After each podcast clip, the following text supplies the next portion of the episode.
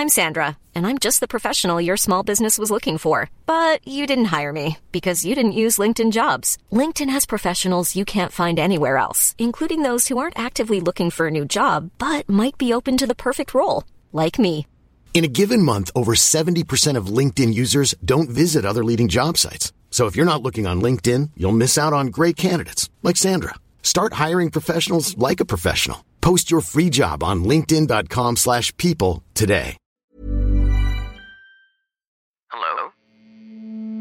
Hello? Podcast Network Asia. Hello and welcome to episode 83 of The 80%. Today, I'll tell you about three concepts from psychology that can help you stop being a spender and start becoming a saver. Maganda at importante na malaman mo ito dahil nako, malapit na magkaroon ng mga sunod-sunod na online sale dahil paparating na ang mga burr months. So, are you ready to listen and learn? Let's go! Hi, my name is Fitz Villafuerte. I'm a registered financial planner and the host of this podcast, where we talk about the mindset, habits, and strategies you need to achieve financial success. Thank you for tuning in, and now on to the show.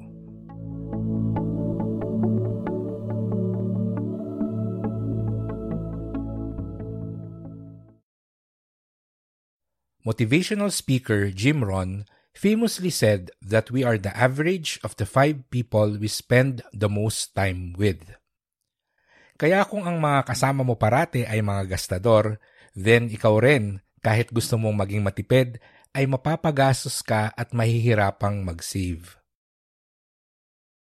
I don't totally agree that you're the average of the people around you, but I do believe that we are mostly the product of our environment.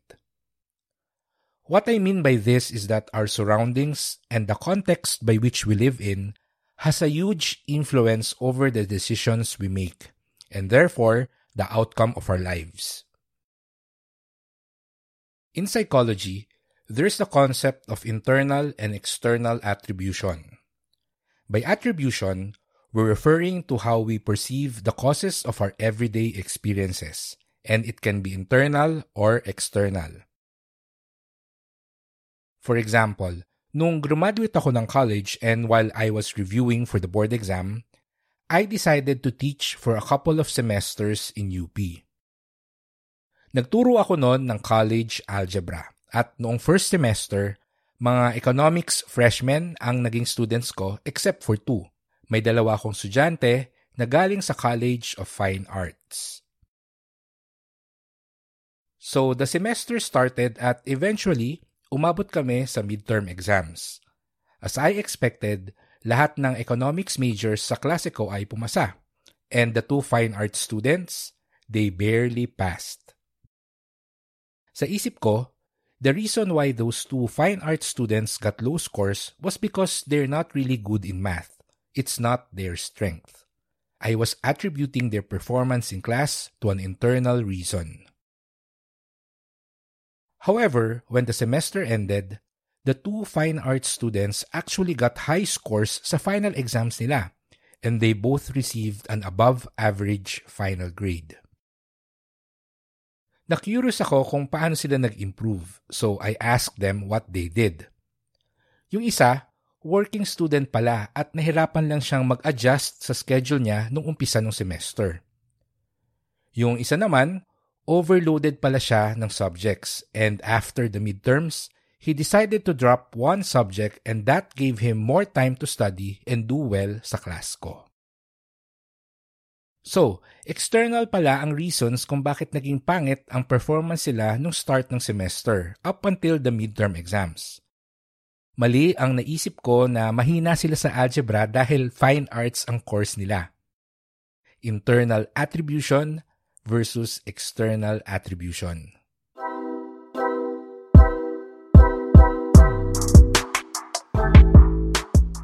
Ikaw, bakit ka nahihirapang mag-save? Which type of attribution are you using to explain why you're a spender and not a saver? Madalas kong marinig, Naku, magastos kasi talaga ako. Pag nakita kong may sale, hindi ko na mapigilan ang sarili ko. Madali kasi akong mabudol. Think about it. Those are internal attributions. And going back to what I said earlier that most of us are the product of our environment, perhaps you should check if the actual reason why you're a spender and not a saver is due to external attributions. Baka nga magastos masyado ang mga friends mo at nai-influence ka nila na maging magastos din. Or perhaps madalas ka kasing nakakakita ng online ads at napaka-effective ng marketing tactics nila. Parang isang kanta na kahit hindi mo gusto sa umpisa, pero kapag lagi mong naririnig ay nagiging familiar na siya sa'yo at nagiging okay na siya pakinggan. Name-memorize mo na nga minsan yung lyrics at napapakanta ka na kapag naririnig mo. It could be the same for those ads that you often see, kaya madali kang mabudol kapag may online sale. By realizing that there are external factors that could be causing you to spend unnecessarily, you can stop blaming yourself for being who you are and try to see what you can do to your environment to help you change. That the reason why you're poor at managing your money is probably not because of some fundamental flaw in your own character. Instead, you're probably just being pushed towards that kind of negative behavior because of your environment. And now, you can direct your energy to more productive solutions like removing friction to behaviors that you want to do and adding friction to behaviors that you don't want to do. External solutions like setting up an automatic savings or automatic investing service with your bank account para mas madali ka nang makakapag-save. And then siguro yung pag-uninstall ng mga shopping apps on your phone or even using an ad blocker when browsing online so there will be less temptation for you to spend.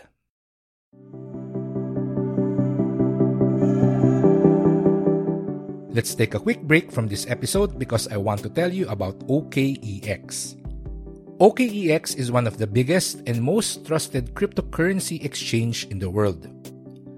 Jumpstart your cryptocurrency journey with OKEX. It's simple and easy to get started. Every Pinoy can register an account and start trading and investing in Bitcoin, Ethereum, Cardano, and in other cryptos within minutes. OKEX is helping Filipinos get on board in this once in a lifetime income opportunity in cryptocurrency. Visit bit.ly slash OpenOKEX to sign up for a free account today or check the link in the episode description. That's it. Now, let's go back to our episode.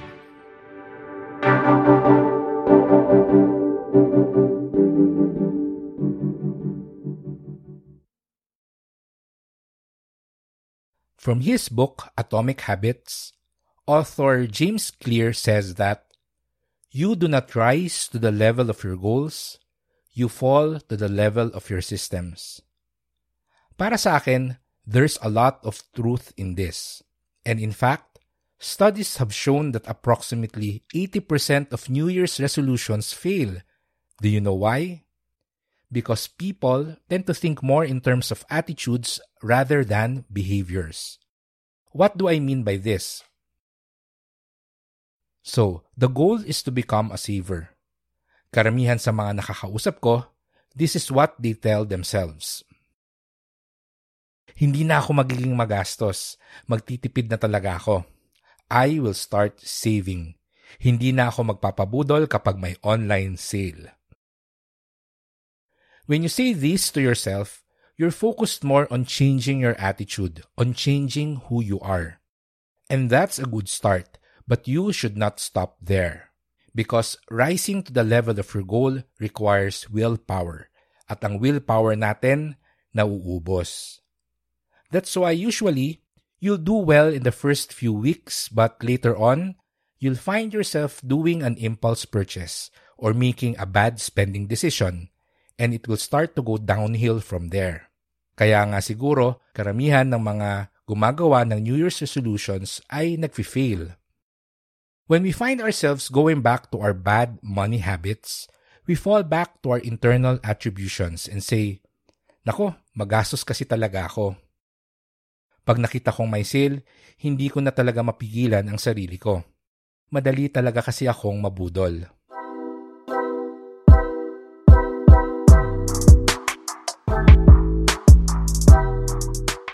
So again, trying to change your attitude is a good start, but it's better to immediately move on from it and set up personal systems that will help you change your behavior.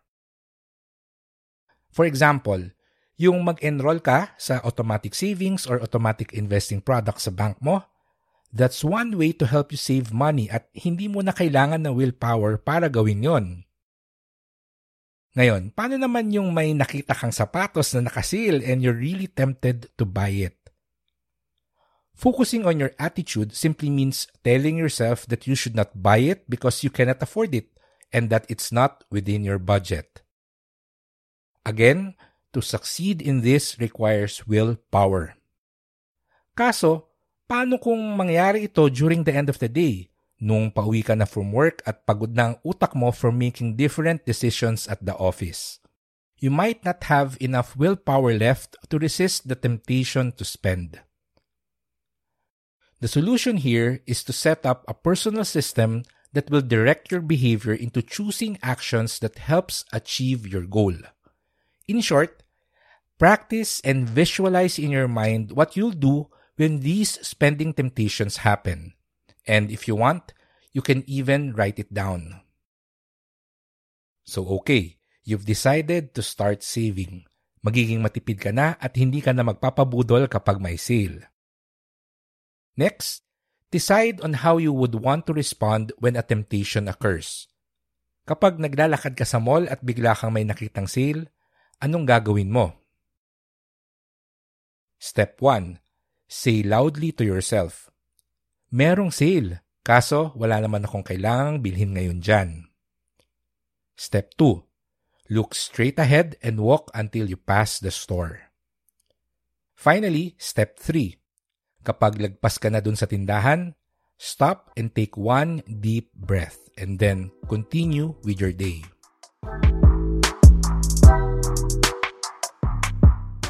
Visualize doing this in your head several times. and I guarantee that the next time this happens in real life, you'll follow the steps that you've set. Of course, you can do this for every common trigger or scenario that you experience which makes you spend unnecessarily. For instance, kapag bored ka, instead of opening your shopping apps or opening social media and risk seeing something that you'd want to buy, replace it with another behavior. Ako, I instead open Spotify and listen to a comedy podcast. Some of my friends, they open Netflix and watch an episode of a TV series. Again, the key is deciding in advance how you'd want to respond to the common triggers that you encounter. When you break down your bad spending habits into individual behavior responses, you won't need a lot of willpower anymore. your desired response na maging matipid at hindi gumastos, that will slowly become automatic. In changing from being a spender to being a saver becomes more achievable. So far, we've discussed two strategies. The first one is to look at external attributions that could be the main reason why you cannot save. The second is to give more attention to your behavior and how you'd want to respond when temptations to spend unnecessarily arise.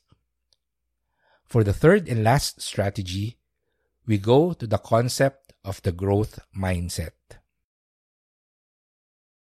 If you want to become a better person, it's important to have that internal belief that you can change. There's a saying that goes, you can't teach old dogs new tricks. However, studies in behavioral psychology show that this is not the case. Neuroscience has discovered that our brains are malleable. We can change the way we think if we want to. And by doing so, we can change our beliefs and behavior towards actions that lead to success. Kahit sino, kung gusto, kayang-kayang magbago.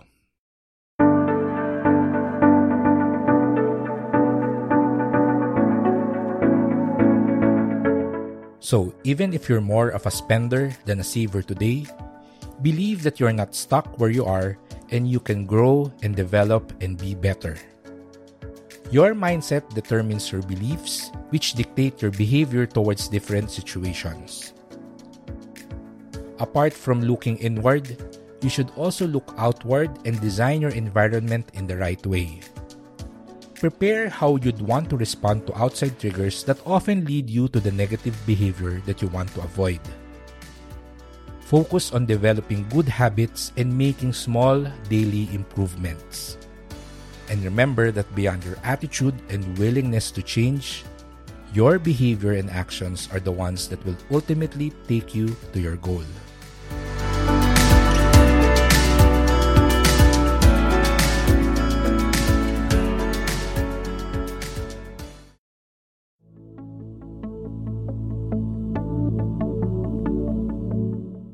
And that's the end of our episode. Thank you for listening.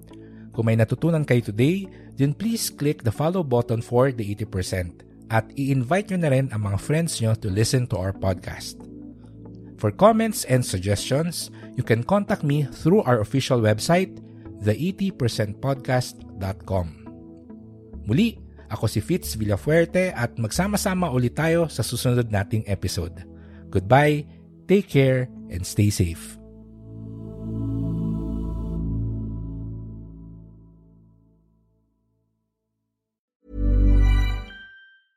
Mom deserves the best, and there's no better place to shop for Mother's Day than Whole Foods Market. They're your destination for unbeatable savings, from premium gifts to show-stopping flowers and irresistible desserts. Start by saving 33% with Prime on all body care and candles. Then get a 15-stem bunch of tulips for just $9.99 each with Prime. Round out Mom's menu with festive rosé, irresistible berry chantilly cake, and more special treats. Come celebrate Mother's Day at Whole Foods Market.